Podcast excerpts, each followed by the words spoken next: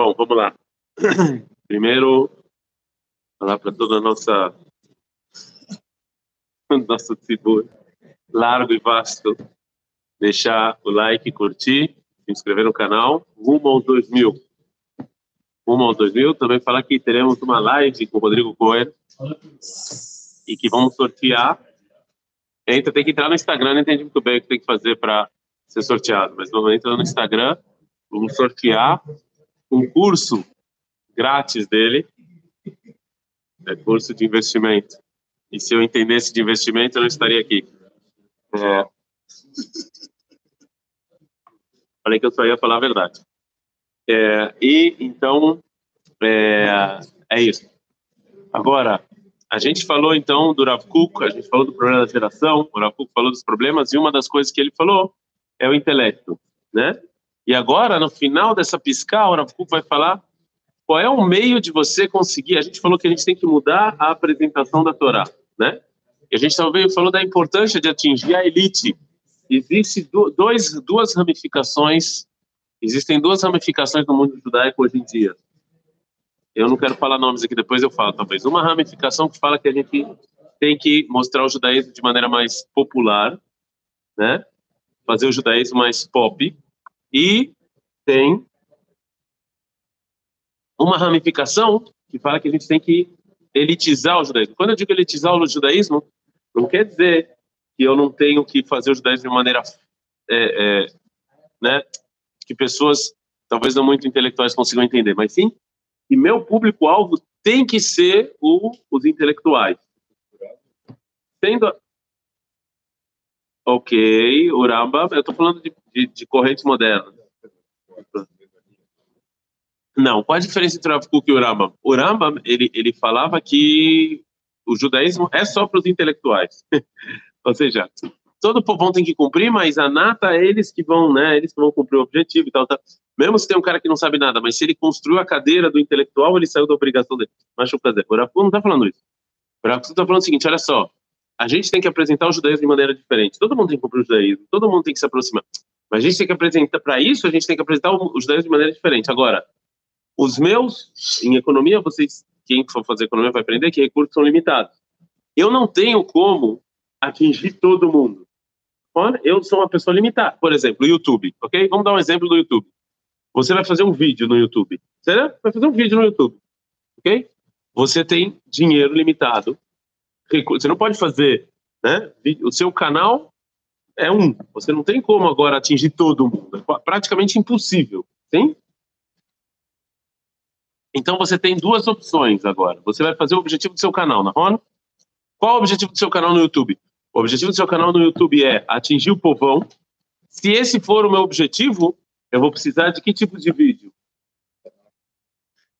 Vídeo de falafel, vídeo de cabalá, vídeo de cozinhar, vídeo de andando no chuco, no mercado, né?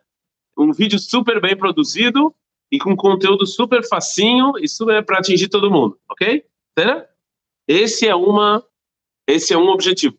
Agora, se o objetivo for atingir a elite, o que eu tenho que fazer? O que eu tenho que fazer para o meu canal? Hã? Eu tenho que intelectualizar o canal. É óbvio, é óbvio que o que o é, é, é óbvio que o é, é, é óbvio que, então, obviamente, esse canal vai ter bem menos gente, bem menos gente vai assistir e tal, mas você está focado em um público. Você não tem como focar em todo mundo. O Beto Valdo está assistindo a gente no ônibus, indo para Estivá, perguntou se o judaísmo for utilizado como uma área, como uma pessoa que não é, vai chegar no bom conhecimento da Torá. Então, assim, de novo, o Rav Kuk não está falando, tem que entender aqui de novo o que o, o, que o Michel perguntou. O Rav Kuk não está falando que eu renego o judaísmo para pessoas que não são elitizadas e que eu não ensino judaísmo. Ele não está falando isso.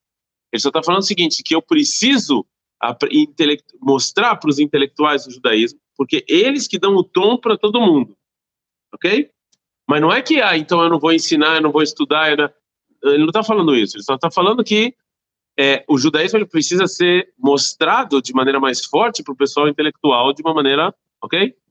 Mas não que eu não vou ensinar a Torá para as demais pessoas, não isso, mas, mas eu tenho que eu tenho que é, é, pensar como mostrar o judaísmo para o pessoal intelectual, ok? Ou seja, é, o Rav Kuk ele fez muito isso, ele vai falar sobre isso. E qual é a maneira de fazer isso? Olha só o que o Rav Kuk escreve. כי מהו הכוח הפועל את כל השינויים המרצים בקרבו, שבגללם אנחנו כל כך סובלים ממלוא הספרות. Fala o Rav Kuk, na época dele, 1906.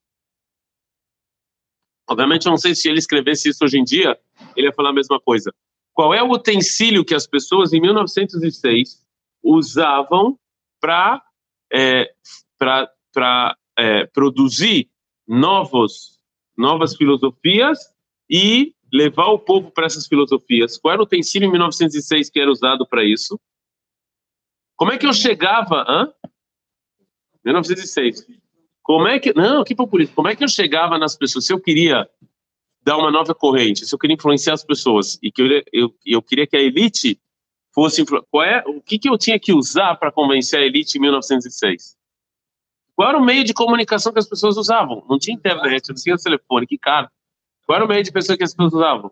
Livros, a literatura. As pessoas usavam a literatura, né, para é, convencer as pessoas. Então você tinha livros de intelectuais que eles escreviam. Então Kuk acredita que essa é a maneira de você atingir o pessoal. Agora ele não está falando que você não tem que escrever livro para o povão, livro simples, não está falando isso, mas se você quer fazer uma mudança cervical no judaísmo, se você quer que as pessoas você precisa, não todo mundo, porque não é todo mundo que tem essa inteligência, mas você precisa focar na elite e você precisa escrever. Você precisa, literatura, esse, é, esse é o meio que o Rav Kuk fala. וכיוון שהספרות פועלת עליו כל כך הרבה, מובן שרק בכוח המחשבתי שבקרבה היא פועלת.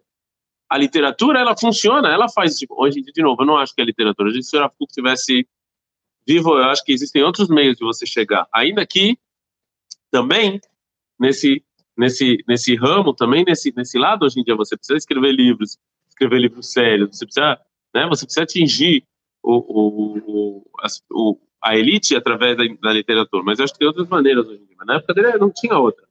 Em 1906 era quem escrevia livros, né? Esse era o, assim você atingia é, o, o intelecto, né? certo? אף על פי שנקבץ בתוכה גם להג הרבה דברים מהממים מלהיבים לבד. אבל מכל מקום, אם לא היה לה בסיס מחשבי, אי אפשר שתתקיים ותקנה כל כך לבבות להרס ולבלע באופן sistemático. Se a literatura não fosse tão influenciável, tão influ ela não tivesse esse poder de influenciar, ela não ia conseguir tirar tantas pessoas de maneira sistemática né, do mundo judaico. E era assim mesmo. Se vocês verem, por exemplo, tem um livro que eu li sobre a Yeshiva de Slobodka. Tem um grande historiador, eu esqueci o nome dele, mas ele, ele escreveu o doutorado dele, eu acho que foi sobre a Yeshiva de Slobotka, que era uma das grandes yeshivot da Lituânia, né? E Slobotka, ela, até hoje ela existe, essa yeshiva. O nome de Yeshivat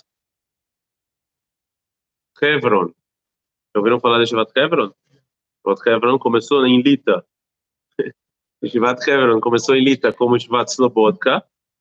Depois da Primeira Guerra Mundial, é, eles sofreram grandes perdas e o Saba de Slobotka, ele foi o primeiro e o único que deu certo, ele conseguiu trazer toda a yeshiva, ou quase toda a yeshiva para Hebron, para Hebron, e em 1926 tiveram atentados em Hebron e mataram muitos alunos da yeshiva, os árabes, né? Foi um pogrom, eles mataram muitos alunos da yeshiva, e aí a yeshiva veio para Jerusalém, ok? Yeshivat Hebron e é, a, me fugiu, me fugiu, por que, que eu estava trazendo isso? Ah, e nesse doutorado, um dos problemas que o Saba Mislobotka tinha na Yeshiva de Slobotka, na Yeshiva de Hebron, é que as pessoas traziam manifestos comunistas e, liberais para dentro do Beit Midrash, e eles liam essas coisas. Então você via que a literatura influenciava muito a, é, as pessoas naquela época. Então Rav fala, a gente tem que atacar isso. A gente tem que escrever livros, mas não escrever livros baixos, livros de nível intelectual alto. É, o Rav Kuk, sem dúvida nenhuma, ele seguiu esse caminho. Ele escrevia bastante, e os escritos dele são muito difíceis e muito profundos, e ele, e ele usa uma língua poética também. Então ele fazia, é óbvio que será parte do que ele era e parte é proposital. Justamente para atingir, se você quer atingir essas pessoas, você precisa falar igual a língua delas. Né? Você precisa mostrar o judaísmo profundo e intelectual. Eu não sei se vocês já passaram por isso, mas quando vocês já viram pessoas zoando com o judaísmo quando eles veem uma coisa assim bem boba, um vídeo, assim, algum dito, alguma coisa bem, bem bobinha, bem babaca? Já viram isso? Já, né? O Rafa era muito contra isso. Mais uma pergunta do nosso querido Beto.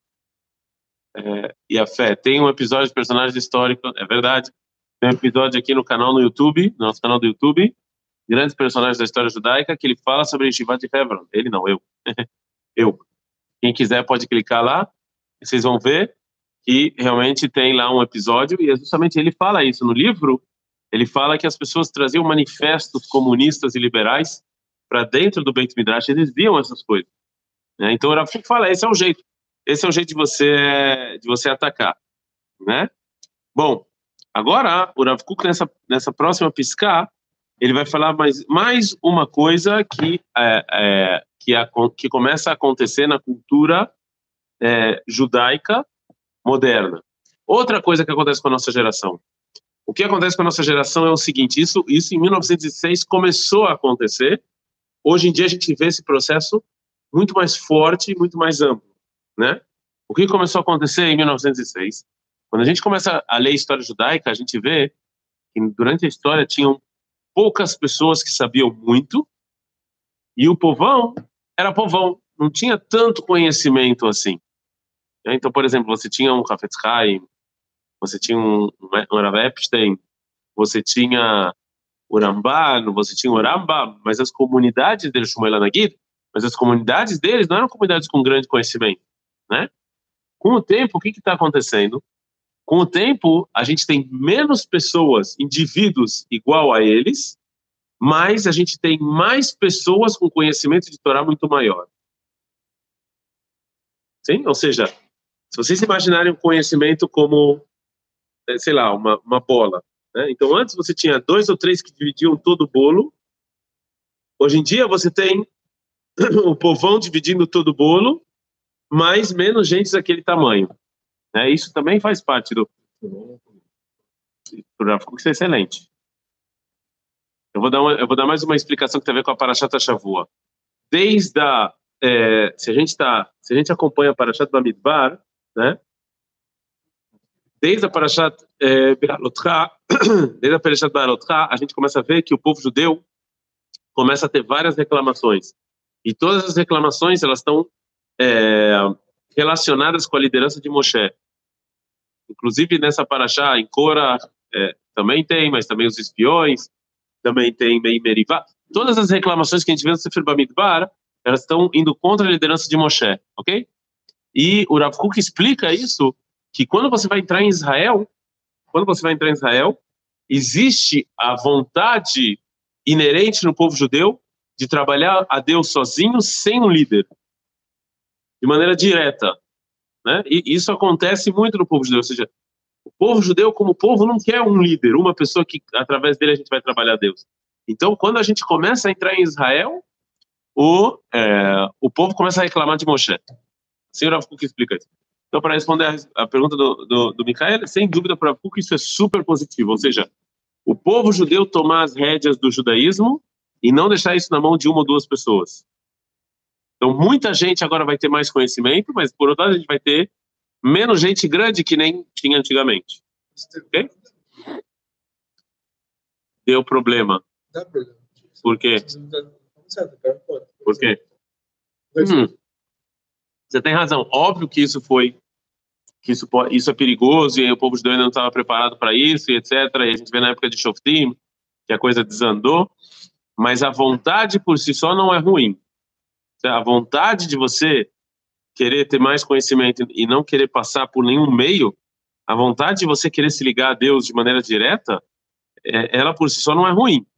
Entendeu? A pergunta é como é que você faz isso e qual é a maneira que você faz, mas não é uma coisa ruim. E a gente vê isso em Israel. Nunca existiu em Israel tanta gente estudando Torá como hoje em dia. Na história de Israel, isso nunca aconteceu. Nunca.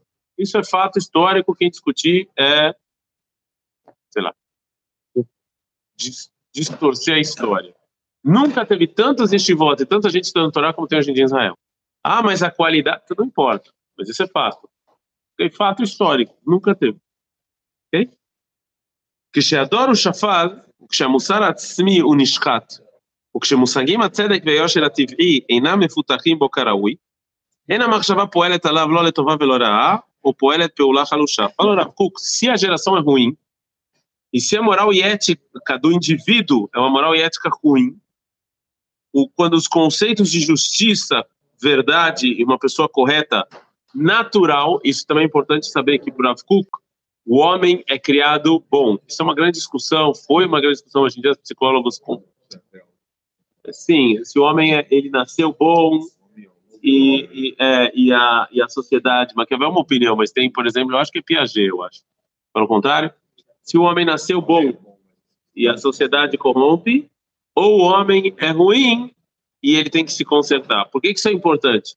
Isso é importante porque, para a gente, como educador, saber qual é o nosso papel. Se nosso papel é um papel de construtor, se o homem é ruim, eu tenho que destruir e construir, ou se o nosso papel ele é um papel de jardineiro, que a gente só tem que guardar e o homem é bom por si só. Segundo a maior parte dos psicólogos e pedagogos hoje em dia, a gente é jardineiro ou construtor? Jardineiro, qual é a prova? Qual é o nome do primeiro local que a criança vai estudar? Jardim de infância em hebraico, em inglês, em espanhol, jardim em francês. E no mundo inteiro, o primeiro local que a criança estuda se chama jardim. Nunca para pensar por quê? Porque é baseado nessa filosofia pedagógica de que o homem é bom. Então é que nem uma semente. O jardineiro só toma cuidado para nada ruim acontecer com a semente, mas ela cresce sozinha. Estranho. É. Ah, sabia que seu coração era azul, sabia. É, então é, é Então assim, nós somos jardineiros. O Rav Kuk acredita muito nisso, mas o que o Rav Kuk fala é que quando o indivíduo é ruim e ele estraga essa moral individual e natural que a pessoa tem, você, você tem que... É verdade que Deus te cria bom porque sua alma é boa, mas você tem que desenvolver isso. Se você não, se você não desenvolve isso, você pode estragar, óbvio que sim. Ok?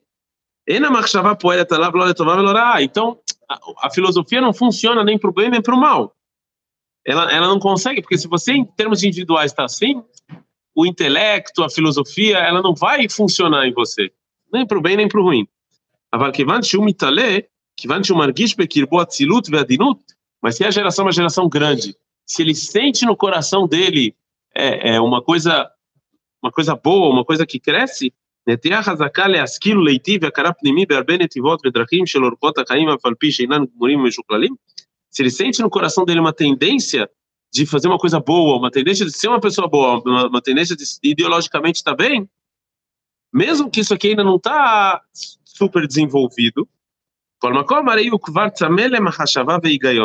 a geração ela está sedenta de lógica, uma filosofia correta.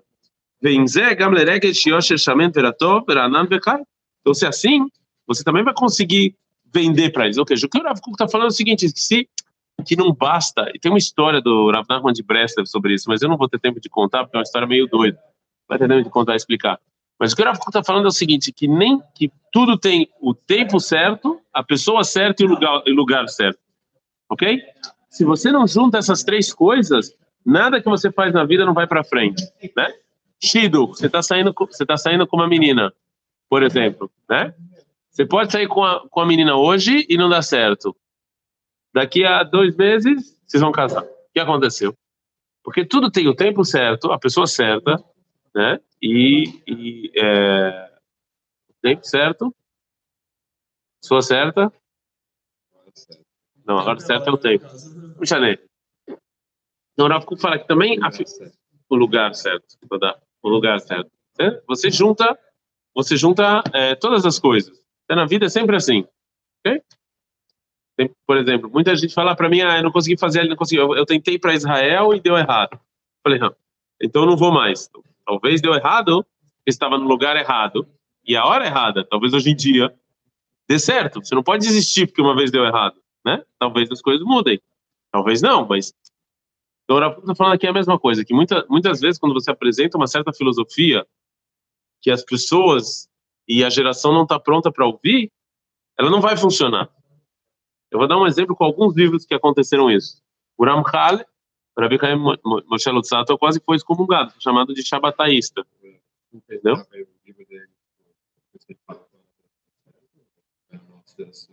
Isso é uma boa pergunta. Eu falei no, no, na, na, introdução dessa, dessa, dessa aula que tem uma grande discussão se essa geração é. O Rav ele, ele, ele, na gera, ele começou a, a, desvendar. Eu já vou falar do Rav eu vou falar do Rav eu vou falar do Rav daqui a pouco. O Ramchal, ele, na época dele, ele só, ele só, eu acho que ele só tinha 20 alunos, era uma coisa muito pequena. E ninguém lia os livros dele, ele foi excomungado, foi, foi uma coisa de louco. Hoje em dia, ele é uma unanimidade. Como é que você explica isso? Como é que você explica que o mesmo Rabino quando escreveu o que escreveu, quase foi excomungado e não tinha alunos, e hoje em dia o cara é uma sumidade. Porque tem coisas que a geração não estava pronta para escutar. Então eles escutavam, e, mas hoje em, dia, hoje, em dia, hoje em dia é diferente. O Rav Kuk também. Quando o Rav Kuk escreveu o que ele escreveu, ele não era tão famoso quanto ele era hoje em dia. Em 1906, é verdade que a elite conhecia ele, ele foi o rabino-chefe de Israel e tal, mas ele não tinha esse número de alunos que ele tem hoje em dia. Hoje em dia, as pessoas estão muito mais abertas a escutar o que ele falou do que estavam antes. Né? Então, ele foi um, uma avalanche. Isso acontece com muitos rabinos e muita gente. Então, é exatamente isso que eu estou falando. Muitas vezes, quando você fala uma determinada coisa, a, a sociedade não está pronta para escutar. Mas quando a geração, quando a geração, quando a geração se desenvolve, aí eles estão. Então, Rav Kuk sentiu em 1906 que tinha um certo tipo de coisa que a gente já pode falar, que a gente já pode fazer que antes não dava. Antes não dava para fazer. Né? Aliás, tem gente que discorda, não sei se vocês sabem, tem muitos inscritos do Rav e tem certas pessoas que têm os inscritos e não publicam. Muita gente que não publica. Eu não vou falar nomes aqui, porque senão você massacrado depois, mas tem gente que falou que prefere ser queimado que publicar certo tipo de coisa. Por quê? Ele acha que a gente vai entender o Rav Kuk errado. E só ele entende o Rav Kuk do jeito que deve se entender. Então, ele não publica.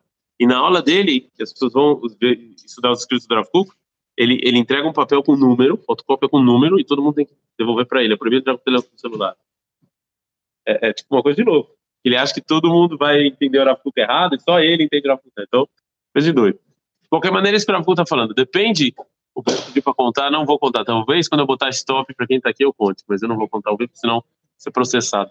Então, assim, é, é isso que ou seja, a geração, ela depende do que você escuta, né? Ela está pronta para escutar né? e não está pronta. Isso aconteceu com algumas, aconteceu com outras pessoas da geração também. Bom, pessoal, vamos ficar por aí. É, eu vou mostrar agora uma notícia para vocês depois, não para quem está em casa. E aí vocês vão ver é, o que é, também é uma coisa que a gente falou do Rav É isso. Não esqueçam de curtir, comentar, se inscrever. Rumo aos 2 mil. Data Tchau.